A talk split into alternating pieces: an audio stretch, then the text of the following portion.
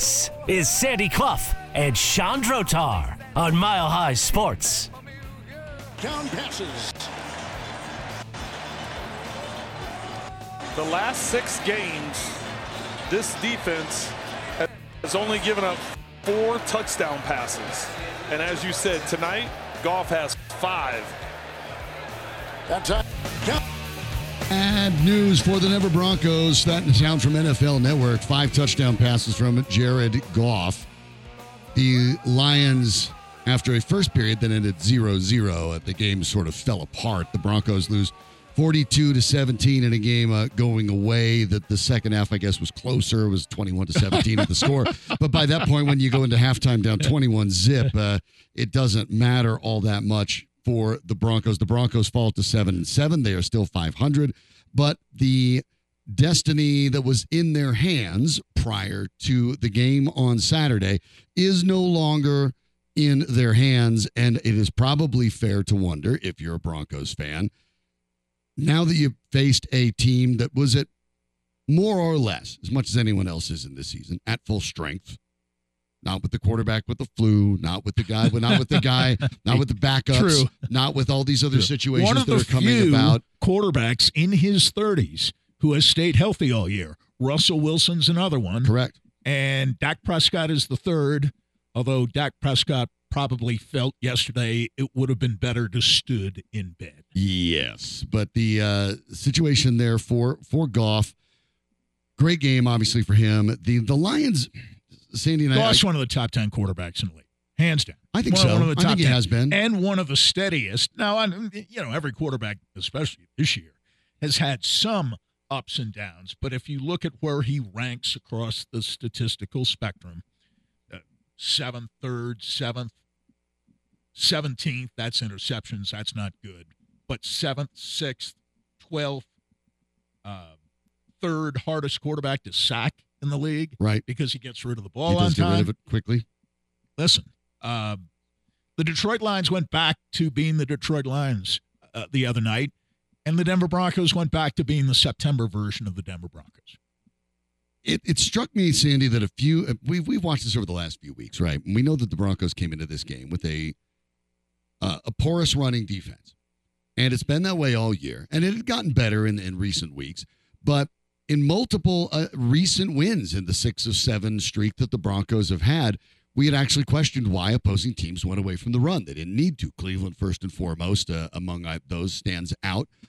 The Lions had no such issue. Now, Goff passed for five touchdowns, but they were more than happy. The Lions were to get it done on the ground. Jahmyr Gibbs, 11 carries for 100 yards and a touchdown on the ground, 9.1 per. David Montgomery, oh ho hum, uh, 17 carries for 85, only five yards per carry. Now, this was simple. They just went with their two, their their sort of committee, their two guys, uh, Gibbs and Montgomery, the only the guys that had any carries. Goff doesn't run the ball. 28 for 185, 6.6 per on the ground. Well, that's the number that jumps. they continued to get anything they wanted. I mean, keep in mind, Goff, who had a great game, a great game, averaged 8.2 through the air. You do wonder for the Broncos, teams that have good running games, why do they even bother passing it? Because the Broncos simply don't have the ability to Well, consistently because, stop because the you can't score if you don't pass. And it, other teams have run on the Broncos during this period, haven't run often enough. But uh, Detroit was ahead the whole game, and they still threw 36 times and Mhm. only ran at 28. Uh, I mean, it- it really was the the passing that got them on the board. Five touchdown passes. I mean, Yeah. they they had uh, one rushing touchdown. That was from Gibbs, but Gibbs also caught, Caught another touchdown pass. Right. I, I would submit that uh, Gibbs, who caught uh, only two passes all night, still caught one of them for a touchdown. Right. And, you know, he only ran it 11 times. He had a 100 yard game. Montgomery, if he runs it 20 times, probably gains 100 yards too. If you're giving up, and I know these two guys have a shot at 1,000 yards, each of them do. Broncos just year. helped them a bit. So it's a beautifully balanced running game, but the Lions really don't run the ball that often. And I guess if you're gaining over six and a half yards per carry, you don't have to. Three more They- games left on the season, Sandy. David Montgomery now has 855 yards rushing and 10 touchdowns. Gibbs has 792 yards rushing and seven touchdowns. I mean, 50 it- yards a game will do it it's and, for, and for uh, each of them. Yep, more or less. You know, a little bit more for that for Gibbs, but basically, yeah. I mean, it sounds like that's that's all all they really need. And keep in mind, uh, these guys have missed time. Montgomery's only played in 11 games. Gibbs has only played in 12. True. I mean, on average, they they both blow past a thousand yards. I'll tell you, uh, it, we described them on Friday. Uh, Montgomery more of a slasher, and Gibbs more of a scat back. But Montgomery is strong. He is Yeah. powerful. He punishes tacklers, and you know what? Gibbs can run between the tackles just Mm-hmm. they fine. can they can do both. They really can. So they, they, they, it's not really thunder and lightning, although I suppose there's a stylistic distinction to be made between the two. yeah, But it, it was embarrassing how how easily they ran. Not so much how often they ran, but how easily they ran against the Broncos. Whenever Very they few wanted times to. where they even touched until they got to the second level of Right. defense. Exactly. Uh, That's right. not exaggeration. Exactly I mean, untouched. And and so you you you could have given up a 100 yard rushing game to Montgomery. You did give up a 100 yard rushing game to Gibbs. You gave up a 112 yard receiving game to St. Brown. and you gave up three touchdowns to and LaPorta. you gave up three touchdowns to LaPorta, who had five catches for 56 yards. Uh, on top of the uh, three touchdown catches he made, he caught two other passes that hurt uh, the Broncos. Uh, Jameson Williams, four for 47, fine game. Reynolds, two for 41, fine game. Uh, you can go up and down the they line kind of did what they, wanted. they wanted. spread it around. And I guess, in a manner of speaking, the Broncos did too. But again, another game in which the Broncos failed to have a single 75 yard receiver, and the running game was embarrassingly impotent. The Yes. offensive line was awful in every respect and across the board bad. Uh, P. Ryan, the leading rusher, with 37 yards on six carries. No one else had more than 27 yards, including Williams, Mims, Wilson, and McLaughlin. and Williams with 12 carries, 2.3 per Yeah, long well, of 12 eight. for 27. I mean, 12 yikes. for 27. And, and you're right. The offensive line bad on on. Op- I mean, blocking again. We saw one of those times where Russell Wilson, you know, one, two, three, hike, run for your life. Uh, completely, uh, guys, completely untouched. Uh, obviously, you don't expect many people to be able to handle Aidan Hutchinson, who is an extraordinary player. But Well, it, it- in recent weeks, though, people have the, been the him just fine. Broncos gave up in this one, and another weakness I think exposed on the Broncos offensive line, delayed blitzes, in which the Broncos had an immense trouble. Anytime the anytime the Lions sent a delayed the- blitzer, the- it was free reign. We're, we're rushing people, safeties, from 20 15, 15 yards yards, back. past the line of scrimmage. Yep, And they were getting they were getting to Wilson effortlessly. They were never touched. They were never touched, untouched. And they were getting there because obviously they built up ahead of speed, and no one, no one stood in their way, even to Oh, nobody even chipped. grazed no, them on no. the way. They were by. untouched. They were untouched, running completely free. And this happened over and over. Free rushers coming from everywhere, over and over and over again. And uh, I know the Broncos. You know, McGlinchey missed a few plays the other night, but boy, I I thought they were no worse off with Fleming in there for the few plays. that I he I'm uh, hard pressed to disagree with you. McGlinchey was terrible. Yeah, he had a bad night. Um, Meinerz didn't have his best game. We'll get to that in. Cushenberry, Powers, Bolles. I don't think I mean, anybody Bo- stood out. Bolles was lucky that he didn't give up two or three sacks Mhm. the other night. The Broncos actually uh, yielded, I believe, only two sacks in the game. That's correct. Only but two. that But that's more on Wilson than the tell line. The story of how much pressure Wilson was under throughout the evening, both on the field and apparently on the sidelines too, in a very public way that we'll discuss Well, momentarily. yeah. I mean, let's talk about that because obviously, you know, later in the game, uh, again, you know, that there hasn't apparently the Broncos haven't had a loss that wasn't Russell Wilson's fault, at least according to Sean Payton, who finds some sort of new ways to uh, embarrass his quarterback with regularity. In, in this case, we're talking about a you know a position later in the game where a successful play was called back because Quinn Meinerz had lined up uh, slightly offsides and. Uh, ticky tack, maybe, but against the letter of the the, the law, yes. And and I know I, I don't blame the officials, by the way. No, And it's a, a number of people have written and talked about this. I blame Walt Anderson, who's the head of officiating, who for some reason about a month ago got it in his mind that offenses were lining up offside all over the league, and they would crack down on that. Now, with Toney, the most publicized situation, It's really it's been the Chiefs, obviously too. it was true. Right. Obviously, it was true, and he probably got away with being offsides a few times earlier in the game. But they're calling stuff now, and not just in the Bronco game. I was watching Red Zone yesterday since there wasn't a Bronco game. I watched Red Zone all day. I, I did switch over to Fox for Dallas and Buffalo, although that wasn't a competitive game for very long either. And I, I'm watching, and there and it, there is obviously something that has been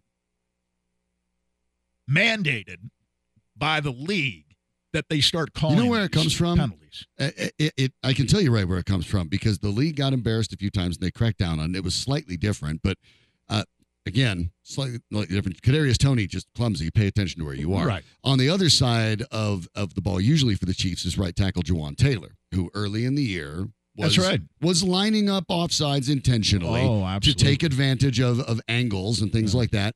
Uh, it was not an accident. It was an intentional thing by Taylor, and the league, uh, other teams got upset about it. It's the defending champs. Yeah. And their guy was basically flouting the rules, and the NFL decided to crack down all But over as the, league. NFL is wont to do, it completely overreact. It overreacted instead of just kind of doing what they actually were doing. Because after a game or two, referees were just flagging Taylor to the point Taylor was complaining every week, but everyone just kind of shrugged their shoulders and yeah, well, we're all watching you line up off sides. But you're right. They they decided to overreact. Um, does that normally go by the wayside? Yes, it does. However, is it technically against the rules? Yes. Also, yes. yes. And so there's only so much to complain about, but Sean Payton decides to publicly excoriate Russell Wilson. Well, he got on the officials first. he did. And then he went to Wilson. The officiating complaints made sense to me. Whether you believe that they got in once, twice, three times, I, I don't know. They got in the third time. It was just the penalty was called to take the play back. Burton scored. Everybody knows that. Right. But McLaughlin might have scored. I do think I, I looked it- as many times as they show the replay, I watch it closely, and I, I also have a lot of respect for uh, Gene Steratore, who I think Mhm. was their man the other night. It was a CBS crew on the NFL Network, so it gets very confusing. Here. Right. It was Harlan and Trent Green, and Steratore is is the rules guy for CBS. So he's on the NFL Network the other night. He said, you know, Williams' knee did go down before the ball crossed. It the- it, it may have. Uh, it- so, I mean, that's debatable. The funny thing But is that an- well, anyway, it's it's justifiable for the coach to go nuts. And I'm listening to our friend Dave Logan on radio, and Dave Logan is saying he, he- when Payton sees these calls, he's going to go bananas. Logan never said a word about when Payton gets through with the officials, he's going to blast Wilson for this, that, and the other thing. Coaches yell at quarterbacks, sometimes publicly. Quarterbacks yell at coaches, sometimes publicly. Usually, it is obvious as to why one is yelling at the other and or the other is yelling back. Mhm. Everybody talks about Phil Simms and Bill Parcells. Boy, that they- was they a Monday night one, yeah. game in Indianapolis back in the late 80s, 89, 90, may, may have been 1990. I can't remember. Simms came off the field and mouthed off at Parcells, and they captured everything with a Monday Night Football camera crew on ABC at the time. Simms initiated it. Parcells turns around and tells Simms, rather profanely, to go sit down on the bench. He wasn't yelling at Simms, as Keyshawn Johnson tried to claim today, totally mischaracterizing. I guess Keyshawn Johnson figures he played for Parcells so he can make up stories about Parcells and Simms. Hey, Simms has a lot of stories about Bill Parcells yelling at him, just like Bill Hanzlik has a lot of stories about Doug Moe yelling at him. You know what Simms did? He yelled right back. You know what his teammates did? They respected the hell out of Simms for yelling right back. And if he hadn't, he would have lost respect for his teammates. So would Hanzlik. You know what Hanzlik did? Yelled right back. Gave as good as he got. That's not what happened the other night. No. Because that's not Russell Wilson's temperament to yell back.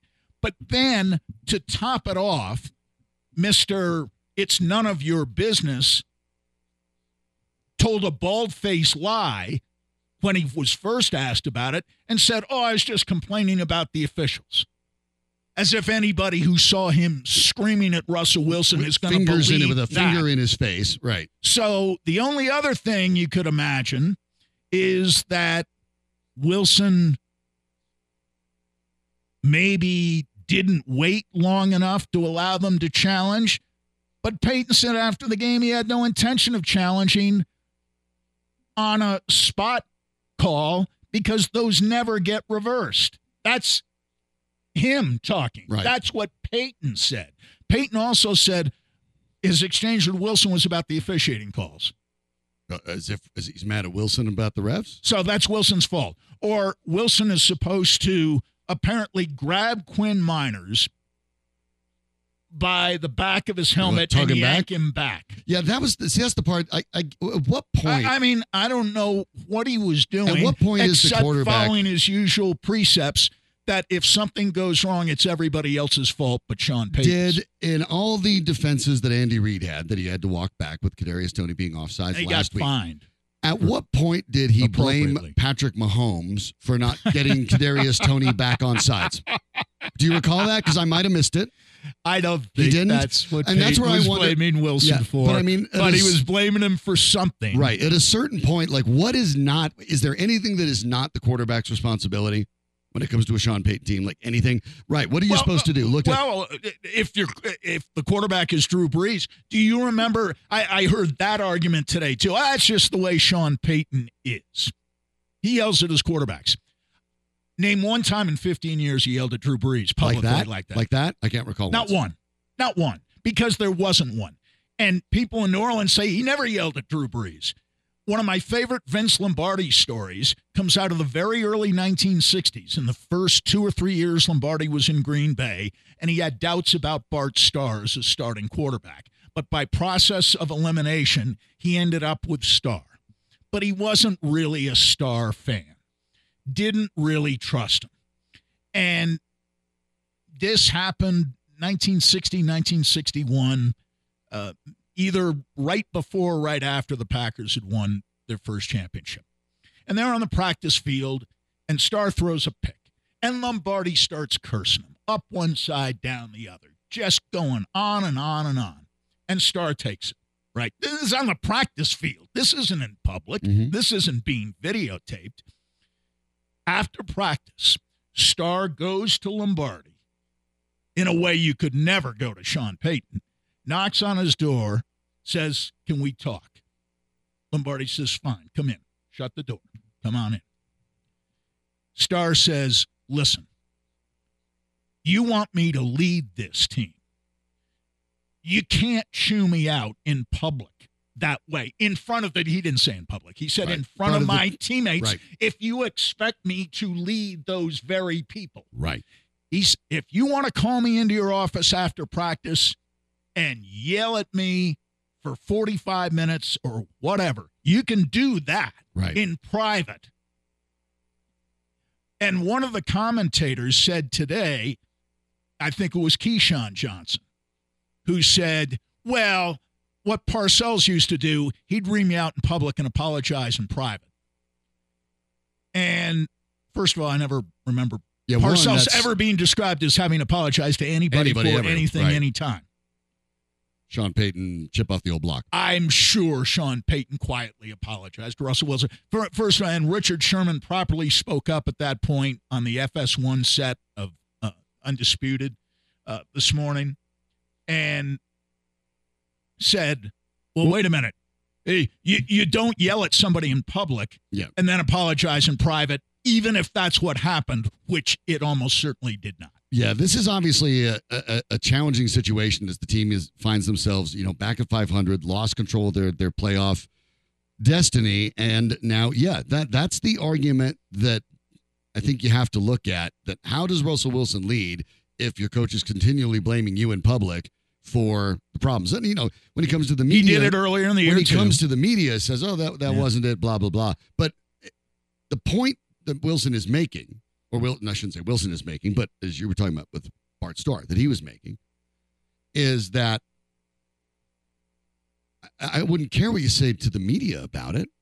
The guys on the sidelines saw it. Of course they the did. teammates saw it. Of course they did. Richard Sherman, who last year had no problem piling on Russell Wilson, and has never been a Russell Wilson fan. had no problem piling on Russell Wilson, had a very interesting discussion uh, point about this today. We'll hear from Sherman and talk about what we think it means next on Mile High Sports. How do you think I'm gonna get along without you when you're gone? You took me for everything that I had and kicked me out of my own. Are you happy? Are you satisfied? How dare you say that my behavior's unacceptable? Sandy Clough and Sean Drotar. Presented by Superbook Sports. Download the Superbook app and start winning today at superbook.com. Here's Sean and Sandy. Underways, Rush will take it himself, and it is a touchdown on the quarterback sneak.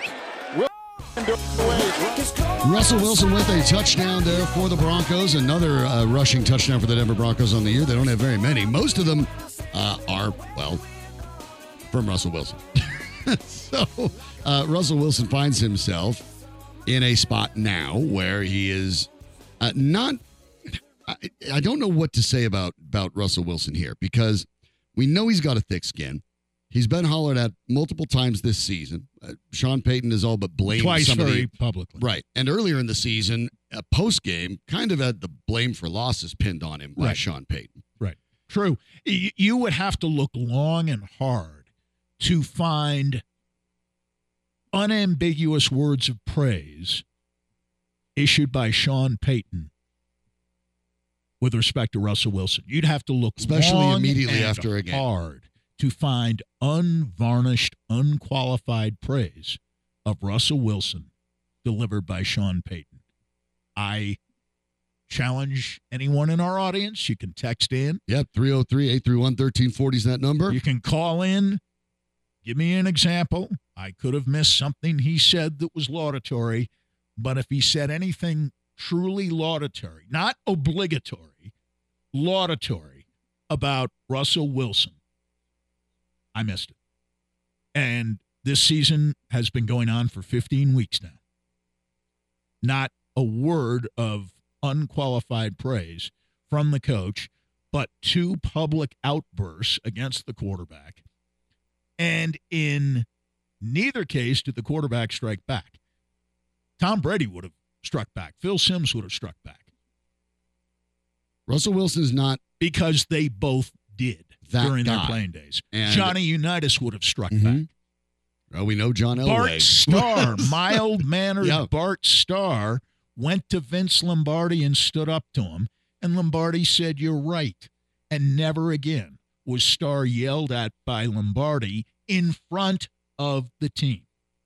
the problem with this is, is pretty well established, especially when you're talking about coaching in 2023. Today, over at Fox Sports One on Undisputed, Richard Sherman, who last year about this time was complaining and pointing out that Russell Wilson was essentially bound to fail because Russell Wilson's own challenges had led him to where he was in Denver. So, as you pointed out, not a guy that at least uh, ever since Russell Wilson left the Broncos has had any has missed They many chances to pile on, right? They are not friends. But here's what Richard Sherman said about Sean Payton's tantrum on the sideline in Russell Wilson's face. That's not the way to coach him. That's not the way to coach really any quarterback. That's definitely not the way to talk to a veteran quarterback in the National Football League who's who's actually played pretty well for your team this season.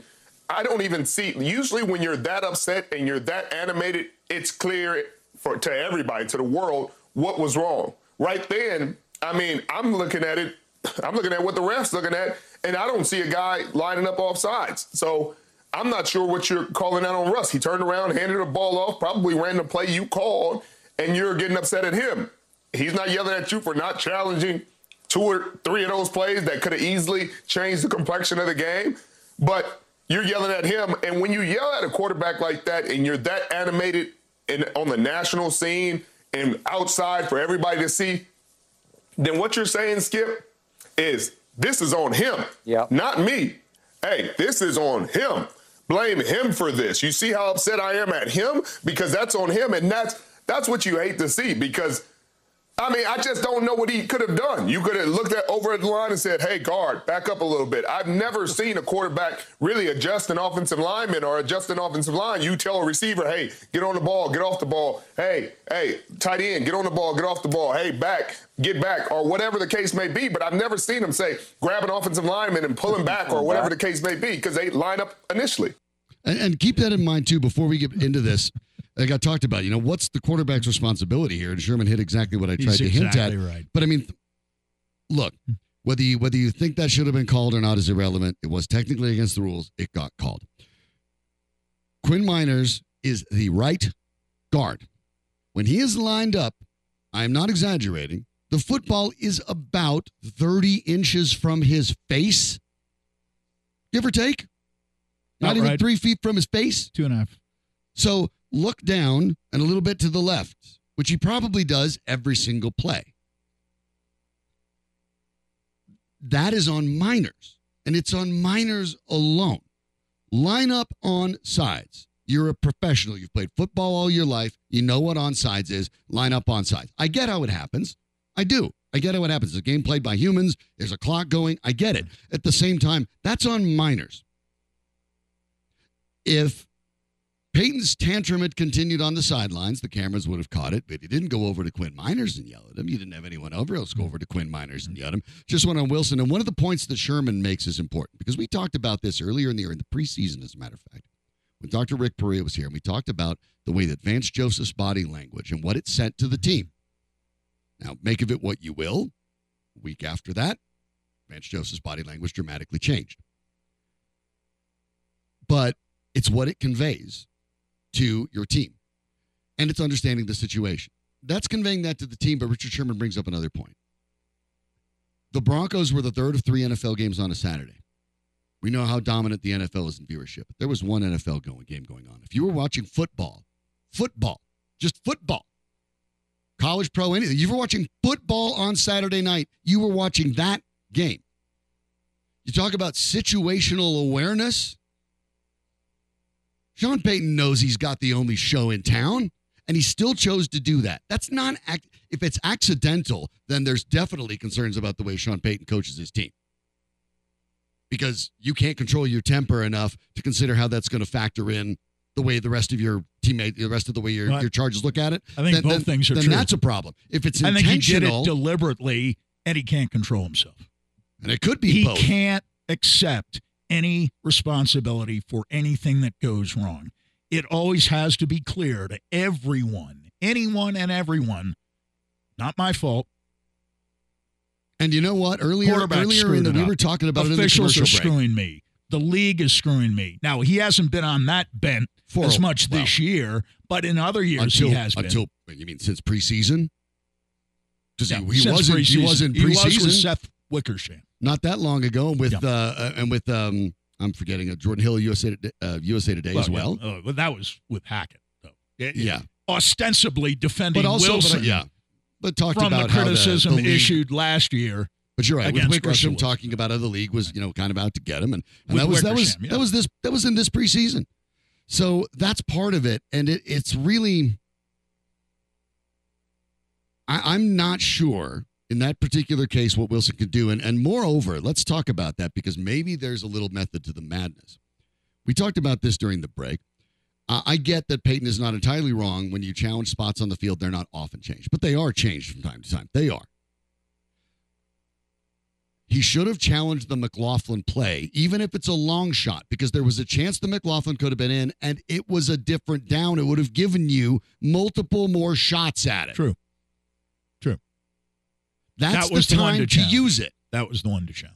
because then you would be able to set up your next plays. And the head coach is totally in control of that, and the head coach didn't do it. And instead of maybe somebody asking him that, because of course that would have been a very valid question to ask, now you deflect and you throw a fit at your quarterback. And anyone asking about that, say, 90 second span of time where you could say, boy, should you have maybe challenged that play? Because now it's all going to be about Payton blowing up Wilson. Right. So now you it's easy to gloss over the fact that you know what? Just clock management, down management, that was the one to challenge. And you chose not to. And you did address it with a well, they don't normally overturn it. Well, they no, don't normally overturn most calls. Right. Most calls Right. are not overturned. Coaches seem to want to challenge anyway. But if he was yelling at him because he got up too quickly to line of scrimmage, didn't give him enough time to look at the play so they couldn't challenge it, there are a thousand ways to express that without eviscerating Russell Wilson publicly in the manner that he did. I'm not even sure I've been thinking about it. That was my first reaction that he wanted to challenge, but he didn't have enough time, and Wilson got up to the line of scrimmage too fast. And maybe Wilson had been instructed to just hold off for a little bit so that they could look at it and decide whether to challenge. But that's not at all what Payton communicated after the game. And Payton's under this illusion that fans don't pay any attention. And even if they do, they're only fans. And most of them are stupid fans. That's always been Payton's attitude. And it's why he was disliked in New Orleans, even though he was a big winner. In some circles, he was disliked in New Orleans. That, that's the reason. He treated fans like dirt.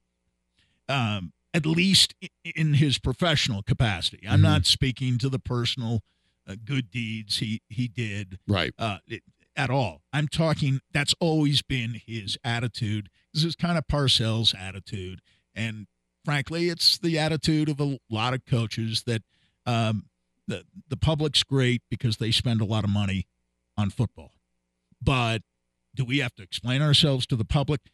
You'd have to be a dope not to understand that when you're speaking to the media, you're addressing the fans.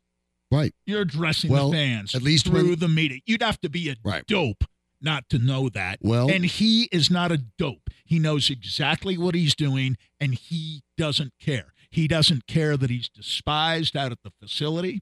He doesn't care that the players don't like him very much.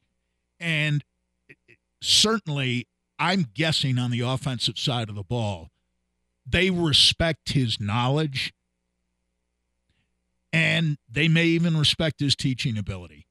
I don't think they view him as anything but a fossil, a dinosaur, a coach out of the 50s who's trying to act like Lombardi the way Parcells tried to act like Lombardi, with considerably more success, by the way, than the junior version of Parcells has ever had. It is a- fascinating scenario that feels like it has been inevitable. I mean, even from the first game, but even prior to that. And some of this was the idea. And you talk about the stuff with the media, and I, I want to be careful with our colleagues, but um, that's an interesting part of this equation, too, where Sean Payton at times, it's funny, it's kind of come around at parts to his way of thinking because,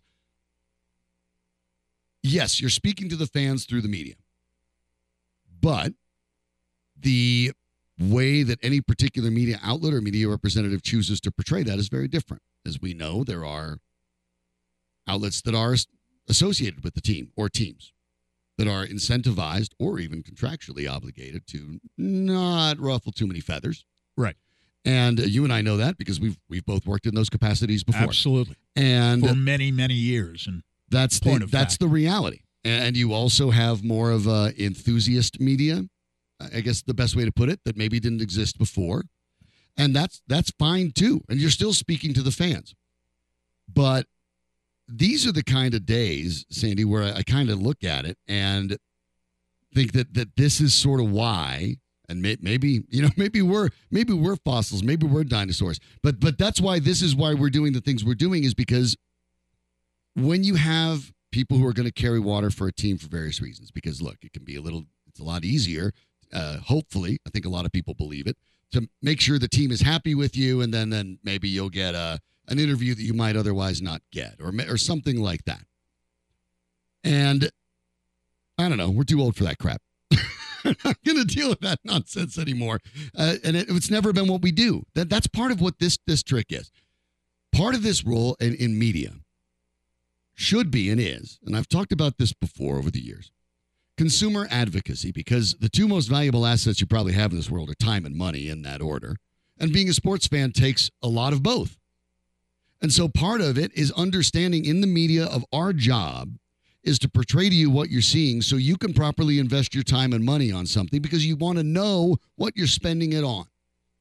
And the truth of the matter is, teams, as Sandy elucidated very clearly there, may not always have the same incentive, right?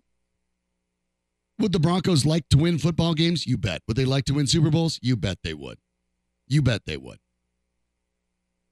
Is making sure the stadium's sold out maybe a first priority because that's more controllable than winning Super Bowls? Yeah, also yes. Making money is the first thing. Uh, that's the trick. Making money is the first thing. The new owners didn't go drop four and a half billion dollars for funsies.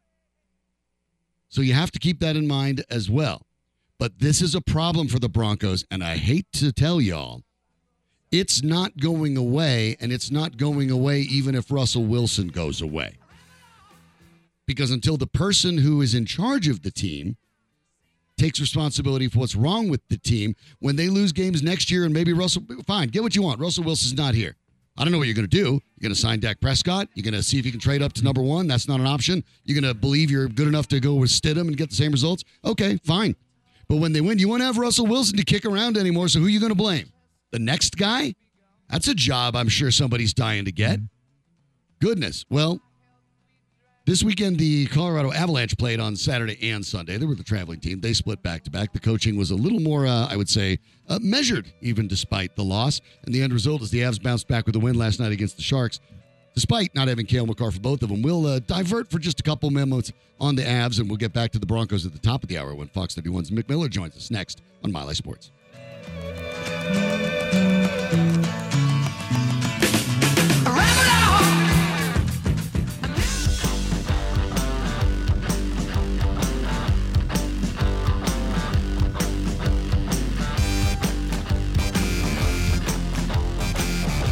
This is Sandy Clough and Sean Drotar on Mile High Sports.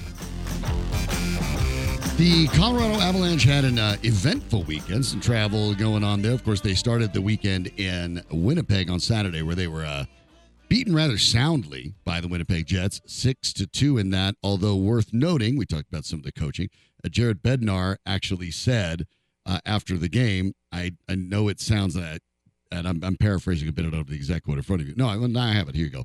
It's hard to say that you love a goalie's performance when you lose 6 2, but he made a ton of big saves, talking about Ivan Prosvetov. Early in the game, he did. Right. And uh, obviously the the Avs did not play well. They did not have Cale Makar. They scored a couple game goals late, but by then it you know it was 3-0 and then they coughed up another 3 in the third, but they they did what you wanted to do. Devon Toews after the game spoke specifically about how the Avalanche needed to get more speed into the game. After the game he talked about that. And that was his, his note. He needed to get more speed into their game. That clearly is who the Avalanche are. Well, that didn't take long because they came out on Sunday against the Sharks at home at back to back second night. They're the team traveling. They come back at, at home and they blow the doors off of the Sharks. It's 3-0 after one and at one point it was 15 to 3 in shots. I mean it was absolutely uh, uh they just came out and did what you're supposed to do against a bad team. Uh, they just ended the game early. And even though the the game ended up with the shots being somewhat similar, obviously the Avs were not particularly challenged. Uh, Georgiev in the net last night, but uh, neither game. Cale Makar still day to day with a lower body injury. And this a- is, but a nice I, bounce I back for the suspect the, same injury he's had for at least at least seven or eight months. I, I suspect It feels- it's, it probably feels like longer than it's that. gonna be- It's the same lower body injury, whether it's ankle, knee, whatever, And it's going to need that requires maintenance and and, occasional rest. Yeah. and they're not going to push him. Uh, he's on the trip. Um, I know better than to assume that because you're on the trip, you're automatically going to play. We've we've seen it happen before, where guys travel with the team and they haven't played, even though they're said to be close. So I'm not assuming he'll play tomorrow night against the Blackhawks in Chicago, but I I don't think it's a terribly uh, serious injury from the way they're talking about it. Um, you know, it's hockey, so they're never going no, to be specific. but it strikes me as what you're talking about. This is a nagging injury from time Yes. to time. It's going to act up, and he's going to have to sit out a couple games here and there, and that's just what it is. That's just what it is. And I will say, I, I will say this.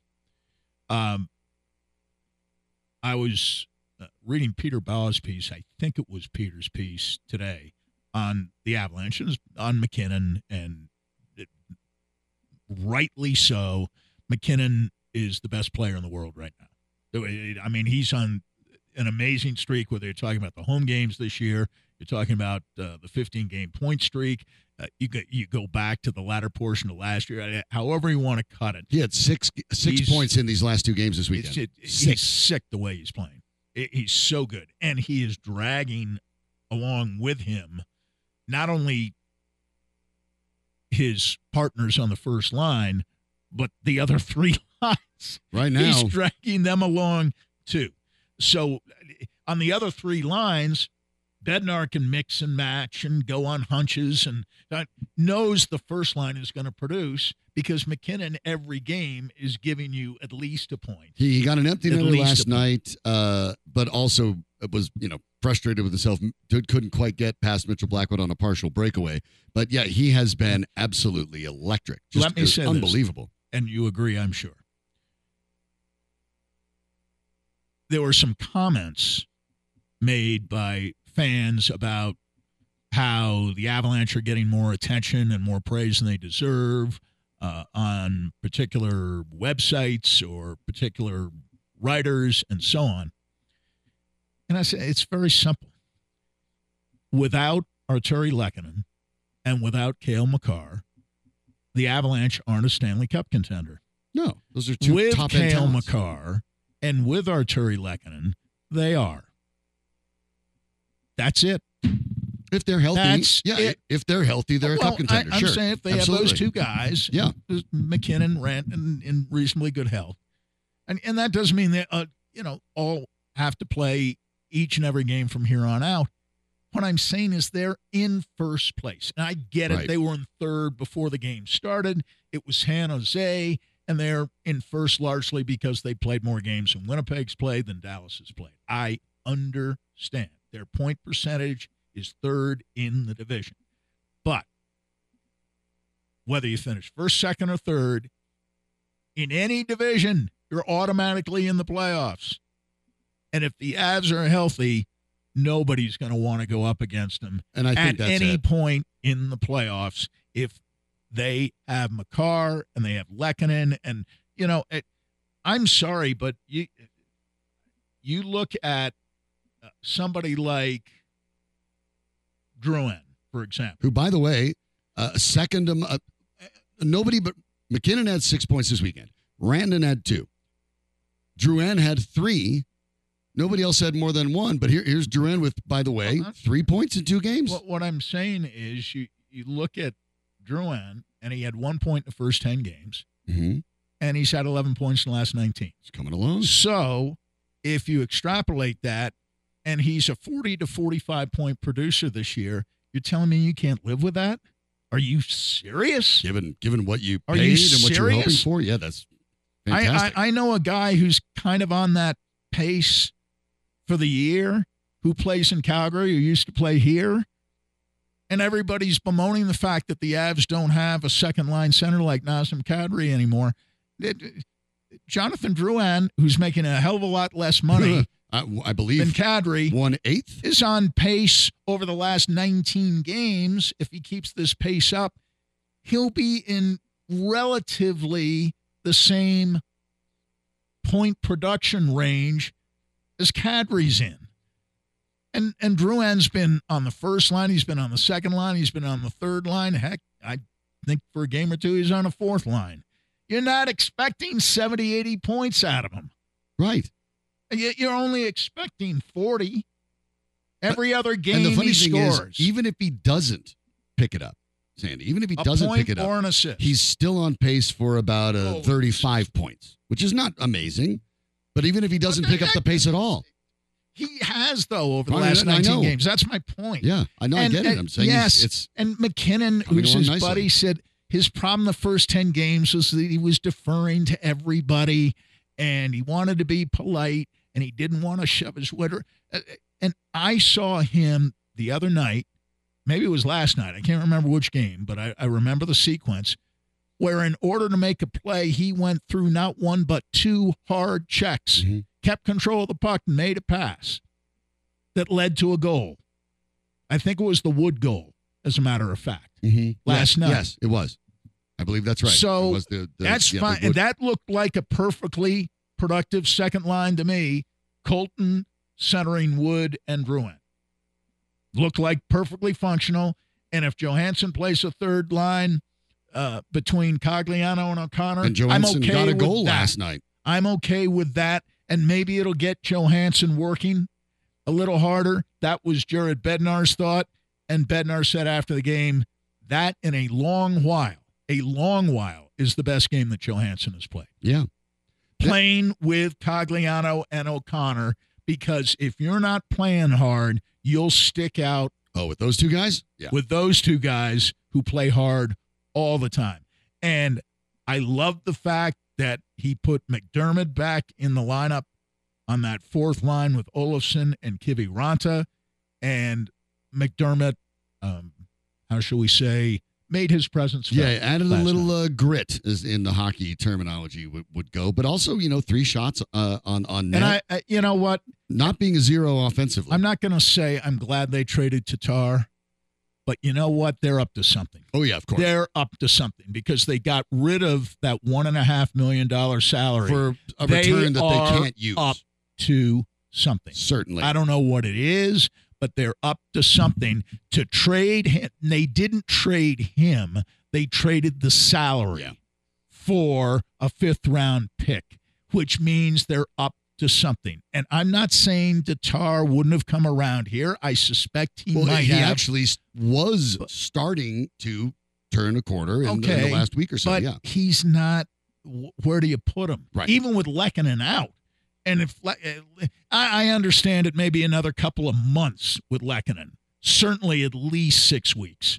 Well, I, I'm thinking they, they're talking five, six weeks before Lehkonen's ready to play again. So that's late January, early February. But when he comes back, especially when he comes back, there's no room for Tatar, even if Tatar is playing well. You, you're not going to bench Wood. You're not going to bench Colton.